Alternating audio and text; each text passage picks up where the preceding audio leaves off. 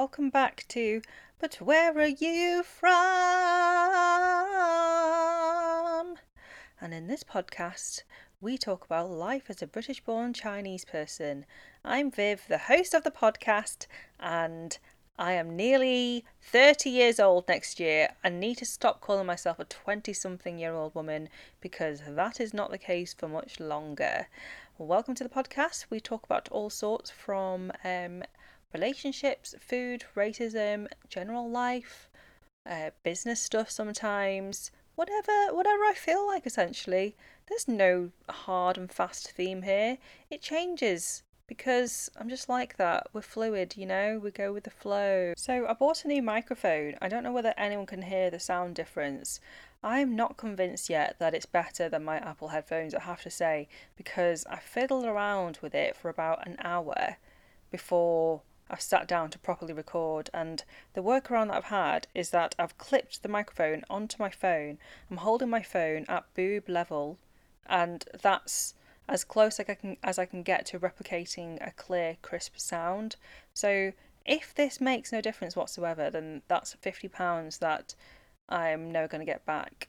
I tried to do the whole um, hiding under the covers thing. Well, I actually had my Zara aviator coat over me, but I can't do it. My neck hurts from craning and having to stay in one position, which is just is impossible. Have you met me? I barely stay in one position for more than two seconds unless it's like a very lazy day.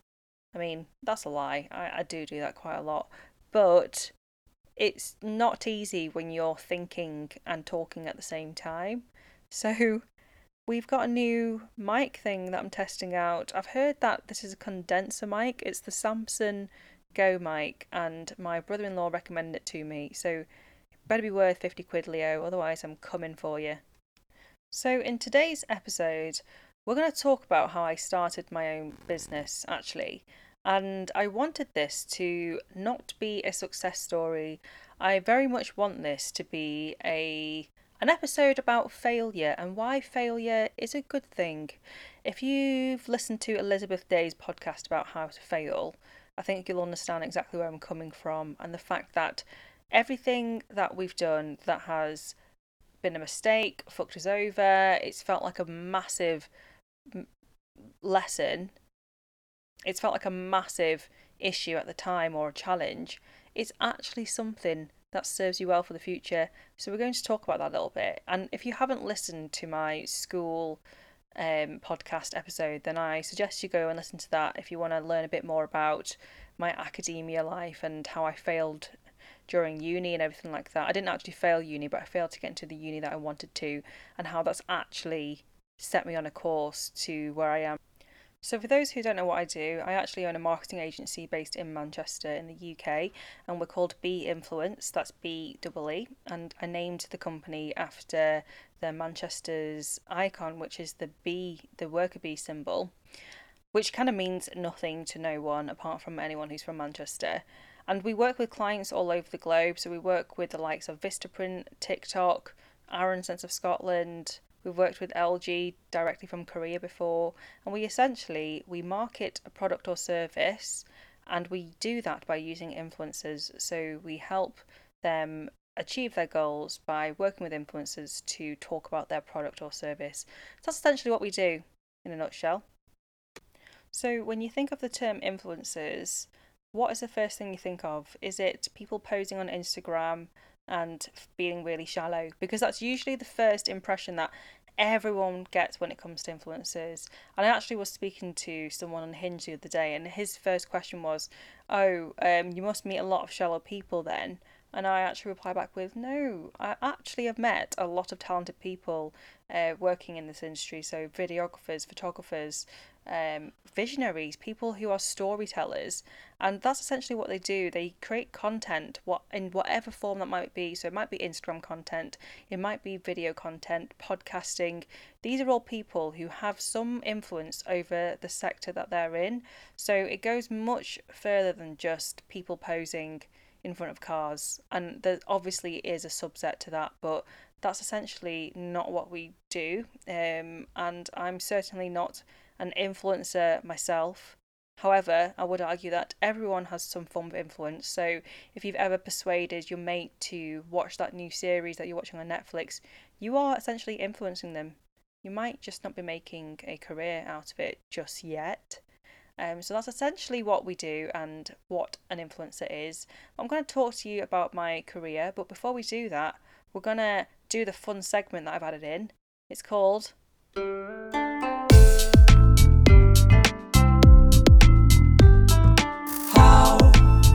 Asian are you? That's so Asian. That's so Asian. Okay, so funny story about that jingle. Uh, my ex boyfriend created it, John. Shout out to John Clapper, he's amazing. And the girl who featured on the end that uh, says, That's so Asian, that's actually his new girlfriend. Look how progressive and um, integrating we are as a community. So she's helped him put that together, I think, and he, he obviously came up with the whole jingle. I'm surprised he didn't ask me though. Like, my voice is amazing. That's so Asian she's Asian herself, so she could get away with saying that. So there we go.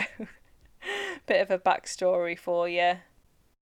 So I've actually got a few new questions. How many questions have we got? Let's count these up. One, two, three, four, five. Five questions. So if you've not heard this before, this is a silly new segment that I wanted to do, and it's called How Asian Are You? And then I'll ask you some quick questions, and you have to answer them to see how Asian you are. So please, if you answer them, please send me your score because I think it'll be really funny to see. So and then you get sorry so you get one point for every question that you can answer yes to. And then you obviously don't get a point if you can't answer yes to. First question. Do you know what yeet hay is? So i'm going to ask this to myself. And to be honest all i know is that it translates into hot air and all i know is that my mum and my aunties have told me not to eat certain things because it's yeet hay, but it gets really confusing because apparently if you're pregnant and you eat watermelon when you're pregnant, that's also yeet hay and not good for you. But then also fried stuff is yeet hay. Um, but then certain random things are as well. So like cold drinks, even though it's cold, like I don't really understand it. I, I think it's something to do with the fire symbol, the the um the elements symbols. I actually don't know. So do I know what that is? I'd say a half point for me because I kind of understand it to a certain level, but I couldn't tell you what foods are. I know that all fried food is probably yeet hay, um, and that's about it. Second question Did your parents used to roll a boiled egg on your bruises? now, this is going to sound so weird for anyone who hasn't had that experience and they're like, what? What? You used to, your parents used to roll a boiled egg on your bruises. Yep. So I was I'm on this Facebook group called British Born Chinese and someone asked this the other day like how did your parents remedy you when you had a bruise and so many people wrote that the parents used to boil an egg and then they put it in like um, a handkerchief or something or a cloth and then they rub it over the bruise and then the the boiled egg is meant to draw out the bruise and then you'd cut the egg open afterwards and you'd see that it's turned black on the inside and that's the bruise apparently.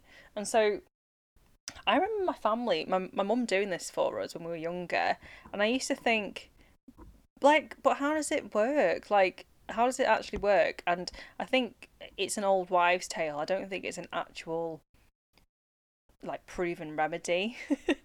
um, so mum used to do that to us, and then I used to say to her, "Mum, can we not eat the egg?" And she was like, "No, it's dirty." But it's like, but how can it be? All it's only just been in a cloth.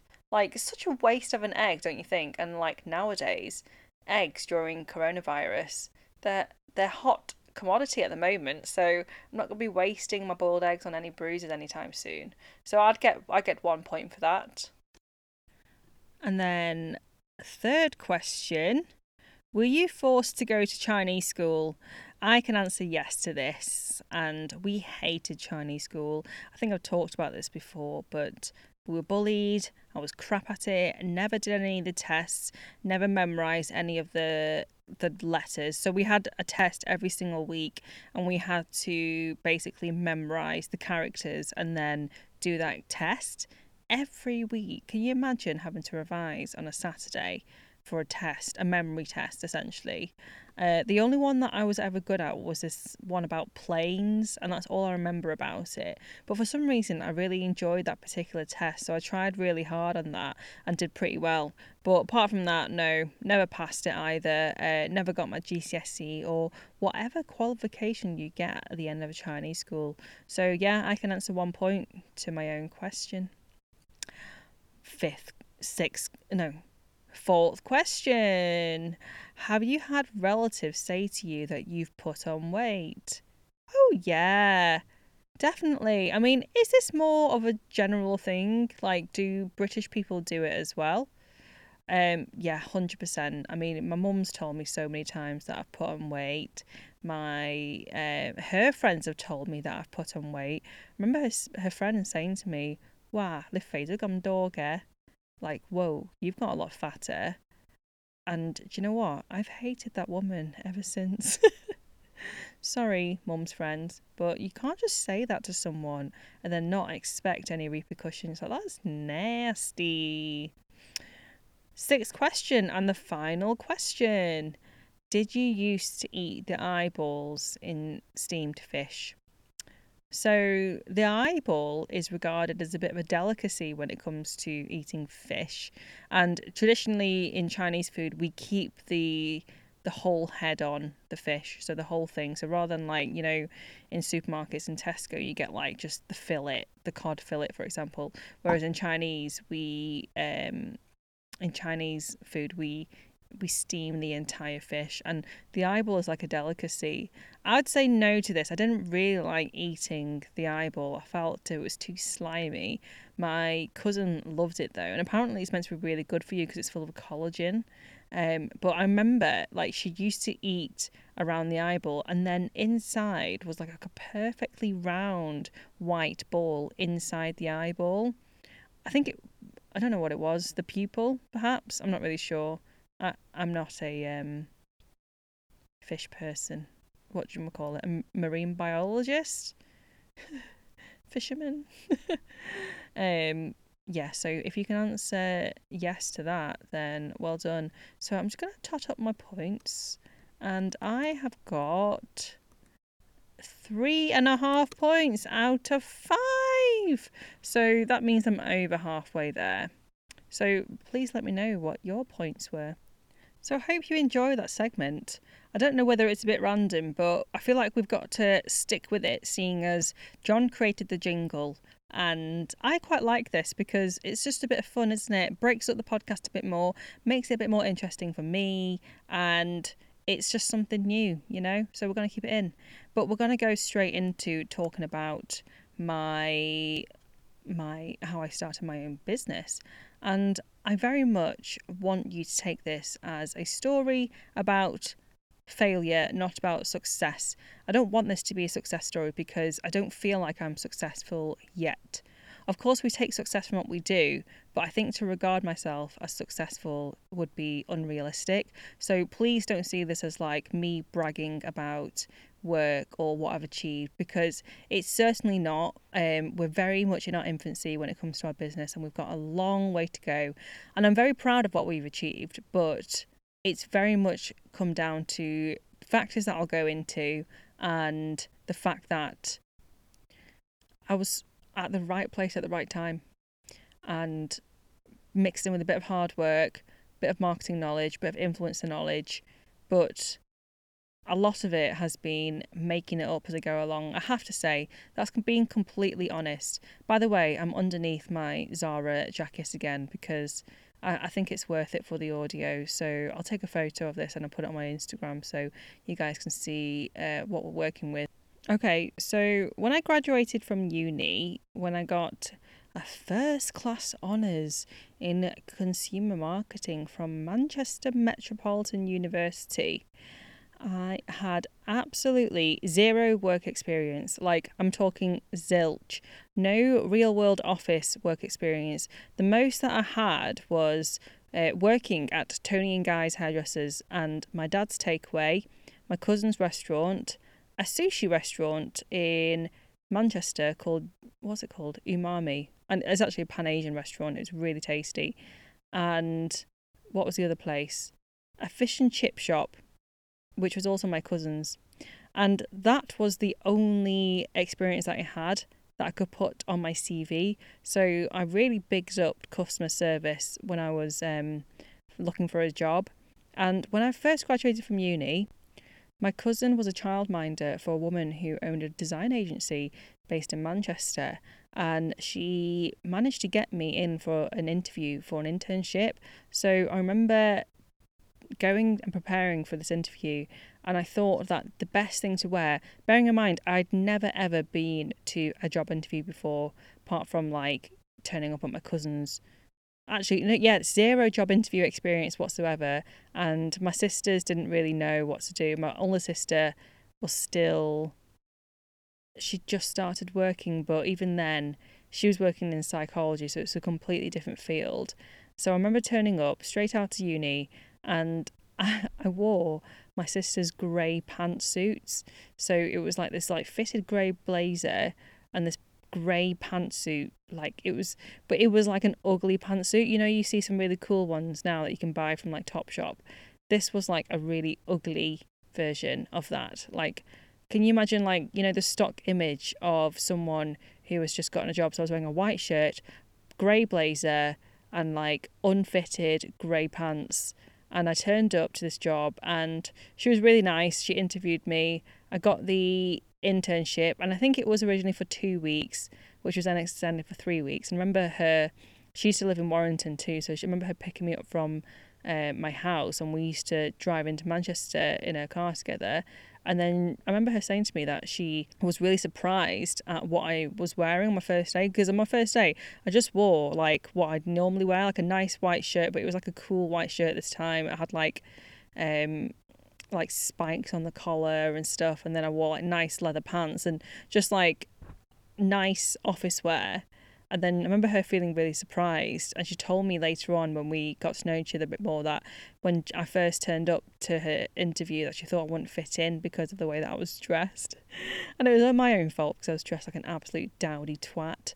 Um, but yeah, so that was my first job working at a design agency. And I learned so much. I was there for about 18 months and that really taught me my appreciation of design and the fact that it underpins everything we do in marketing. So I learned a lot from working there. I then moved on to working at an agency, an advertising agency called TBWA Manchester, and they're regarded as one of the best advertising agencies in the world, I would say. Uh, they have a global reputation, TBWA. So, TBWA Manchester, they had amazing clients at the time. They had um, like Imperial Leather, they had Alton Towers, uh, they had just some really cool brands. So I applied for the job and it was a really grueling interview. It was like a full day thing. So I had to, I think I pulled a sickie or took a day off work. I can't quite remember.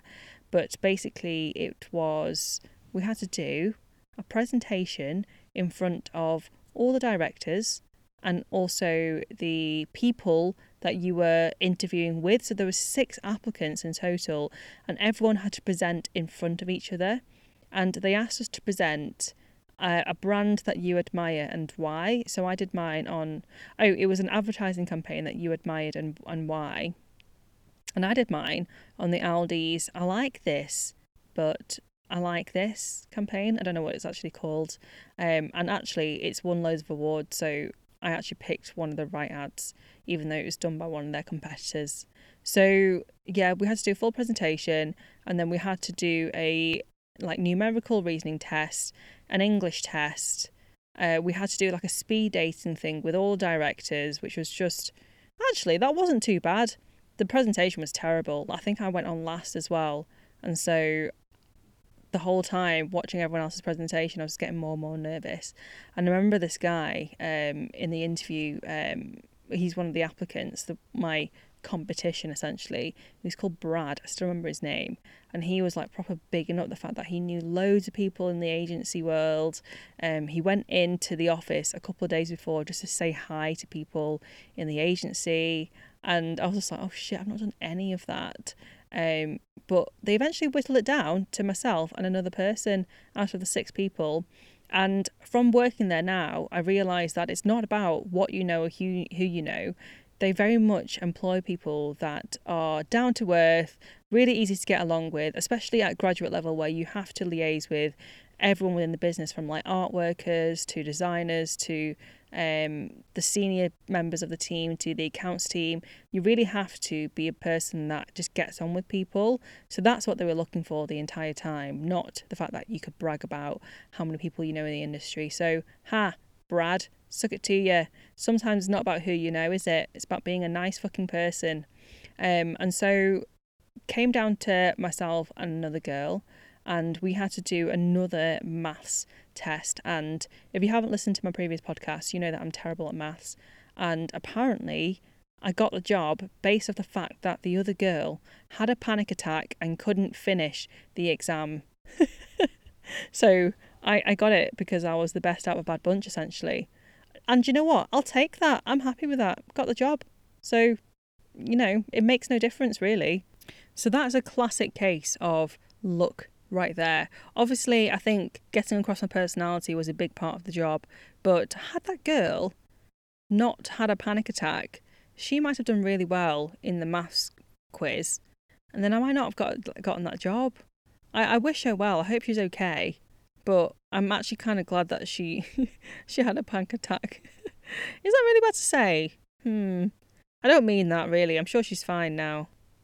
So, my job essentially was an account executive, and we would liaise with the clients and everyone internally. So, from the designers to the art workers to the creative people, and we'd come up with amazing TV campaigns. So, I worked on, I think it was two or three uh, campaigns for a toy brand.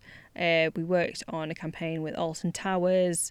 Uh, who else did I work on a campaign with?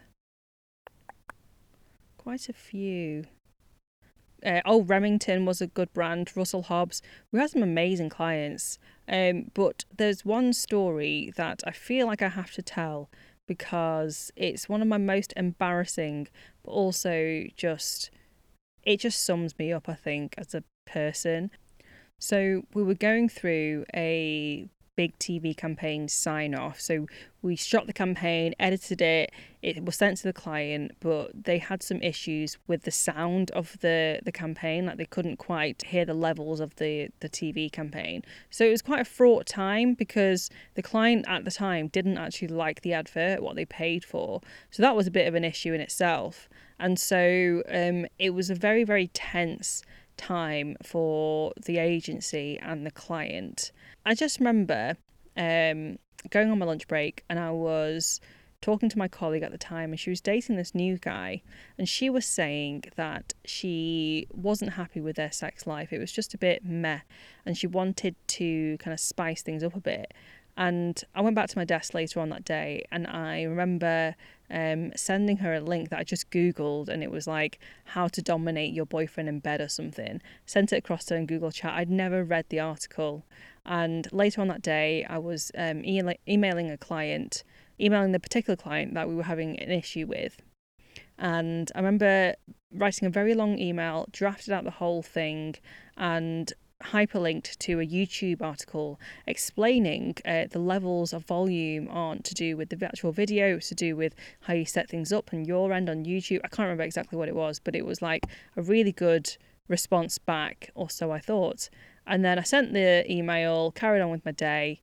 And then later on that day, I decided to check my sent messages. And I checked my sent messages I looked at that client email that I sent and I clicked on the link that I hyperlinked to the YouTube article, and it took me to the link that said, How to Dominate Your Boyfriend in Bed. And that went to the client. It went to the fucking client. Let's all just let that sink in for a second. I sent an article about dominating your boyfriend in bed to a client who, at the time, were already going through a very fraught situation. And then I did that. And that was probably about four years ago, maybe even longer. And my ex colleagues still bring up that story because they think it's hilarious. Luckily, the client saw the funny side of it, they uh, emailed me back and said that it was the most they've laughed in the office in so long. I was like, cool. And I obviously couldn't tell them the real story because they knew my colleague. And so I just had to say it was just a prank that someone pulled in the office. But they all definitely think at this toy store now that I want to dominate my then boyfriend in bed. You know, it's fine, I'll take the rap for it, but it's not the case. I wasn't doing that during working hours. Um, so that's my story that I departed from the agency with, uh, and everyone just knows me as the girl who sent that email to the client. Right, so we haven't even got to how I actually started my business, which is the whole point of this podcast, Vivian. Keep to the topic.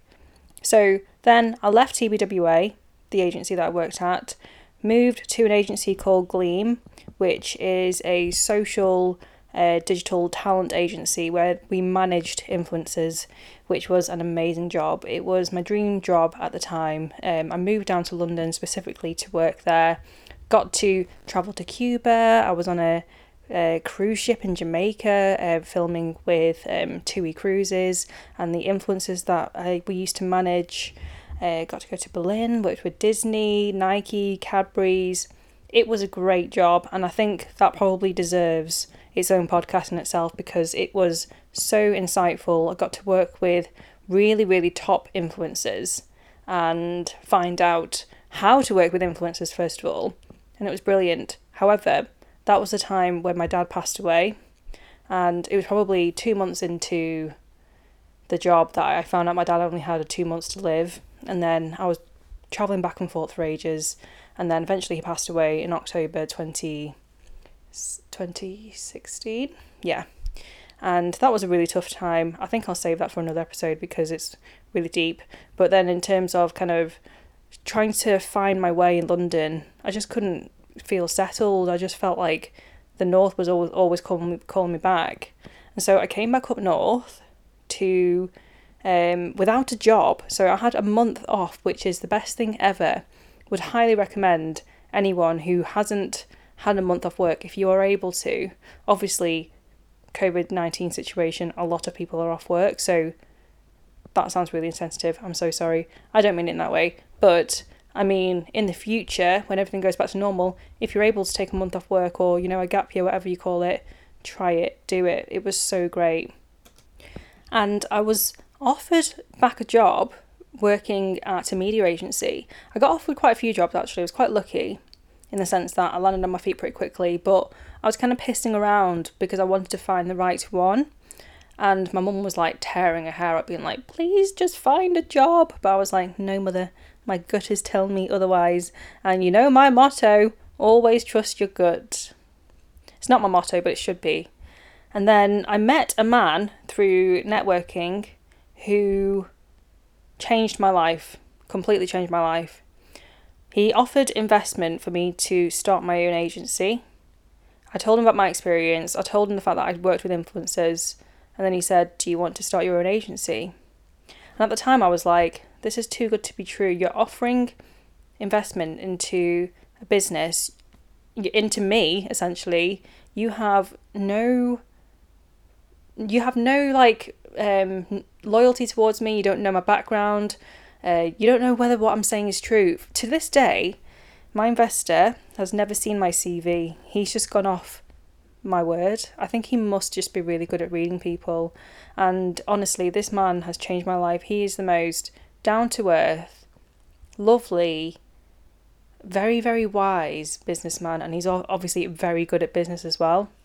Um, so we started the business July 2018, there was a period for, for six months when I was working in house for my investor. He owns a fashion company.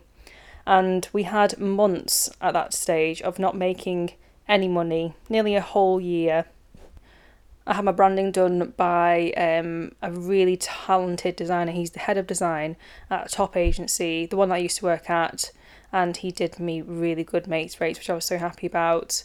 Um, but we had a whole year of we had this website which I built myself, which was shockingly bad. It's so terrible. I should have just invested in a website at the time, and we didn't make any money. Um, and in all honesty, one of our first biggest clients, came, they came through an inbound lead, and I pitched to them on my mum's dining room table, and we won a four way pitch, which really propelled us into business essentially. We were making really little revenue. We were working with like really small brands initially.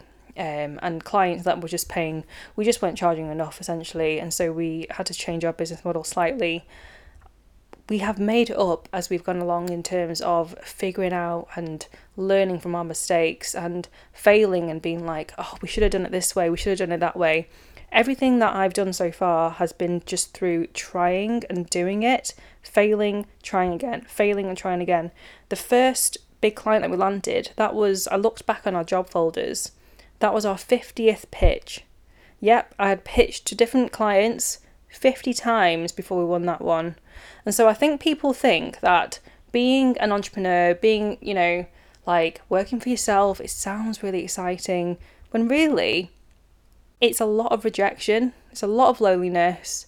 You have to really grow a thick skin when it comes to people saying no to you all the time and learning to just pick yourself back up and go again the next day.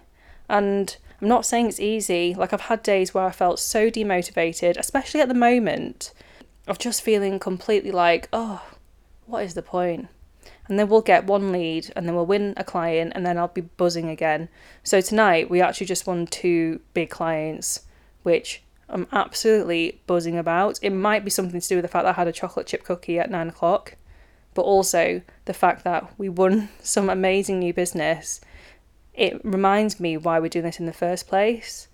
So with um, how our business is set up is we have an amazing support system behind us through our investor. We have our own accountants, we have a lawyer, we have HR, payroll, everything we need to be a fully functioning business. So, in terms of how we operate client facing wise, all we do is focus on winning business and servicing clients.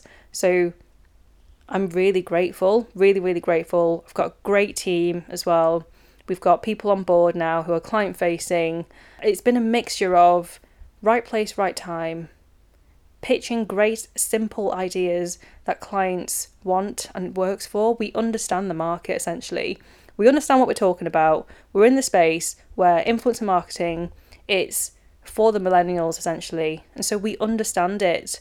It's not like we're trying to learn it. I'm trying to learn stuff like TikTok because that's way younger than my demographic. Having said that, we did win TikTok as a client in December, so there we go. Learned some new TikTok dances along the way. But essentially, I think from what I've learned so far, it's been nearly two years since we started the business. So many lessons, so many lessons. Don't give up. Don't if you really believe in something and you think it's a good idea, we started the business because I wanted it to be Manchester's first influencer marketing agency and I wanted us to have a human first bespoke approach. We saw so many um, platforms and like tech that come out, but that come out. God, I sound so northern. We saw so much tech that came out during that time, but I really wanted to take my advertising knowledge, take the fact that we worked with influencers firsthand, and bring that together in an agency and very much connect with the fact that this is a human first sector and it should remain in that way. We can obviously use technology to help, but you can't replace human relationships and human connection. So that was our philosophy, which we stuck with, and it paid off because our biggest client really loved that philosophy. Second thing that I've learned is I am not a salesperson. I have no background in business development, sales, or anything like that. However, I've used this to my strength. So I spoke to my friend Louise about this recently, and she was saying, because you aren't a business person, oh, sorry, because you aren't a salesperson, I am a business person, I'd like to think, but because you aren't a salesperson, clients aren't going to think that you're selling to them. And that completely rang true with me because that's how I feel half the time. Half the time, I feel this imposter syndrome, which I think should be another topic. Tell me what you think. But in terms of me feeling like, oh, I can't sell this to this person because I don't have a background in sales, but it's because I don't have a background in sales, people feel like it's a genuine proposal, which it is, which is, which is how it should be. Um, secondly, or thirdly, sorry, enjoy the process, enjoy the lows. They're shit sometimes, honestly. There's times when I just want to give up, and there's times when we haven't had enough money to pay supplies off.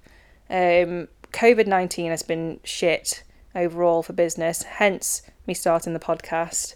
But without the lows, you wouldn't get the highs. The feeling of being able to win new business and when something good happens to the business is the reason why you want to carry on doing it. So try to enjoy the full process and have fun. We work in a creative industry, well, I do certainly, and you need to take joy out of that and not just see it as a long, hard slog. Like, we're going to be working for a long time, so we have to enjoy it. I think the main thing that I want to take away from this is that it's not a sexy lifestyle. There's a lot of loneliness. Tonight, I worked till half nine tonight, which has actually been quite rare recently, but it was something that I was doing a lot of the time when we first started the business, when it was just myself for a few months. But from that, I've learned to reach out to my wider network. I've learned to speak to people who are in business who've been doing it for way longer, who have made so much more success out of what they've done than we have. And I've learned from them, and that's all you can do. That's all you can do is learn, essentially. I don't know half of what I'm doing half the time. All you can do is just figure it out as you go along and do it with integrity. I've got my hand in a fist right now as if I'm like motivating an audience when it's just me in my bedroom in my bed knickers again. But I think doing it with integrity says a lot. I want to establish us as a really reputable agency, and we can only do that if we are integral and honest and genuine with every single person that we work with. So that's something that we strive to do at Bee Influence. Anyway, yeah, so um, I wasn't going to finish this podcast. I put something on Instagram saying that there won't be a podcast today because um, I, I'm working late, but I had a spout of energy and we've managed to finish it. I feel like I've not really gone into how I started my own business, it's more so about my career in general. But I think this probably could be broken down into a few different podcast episodes. If you have any questions, please reach out. I might be the div. I'm going to end it here now because I do want an evening to myself. I think I've got enough time to read or do something. Um, so yeah, please let me know what you've been up to.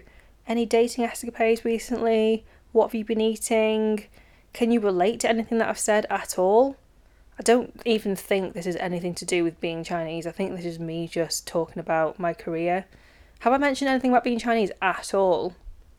Probably not. There we go. Typical Viv going off topic. Um, anyway, I hope you enjoyed the episode anyway, and uh, chat to you later. Bye!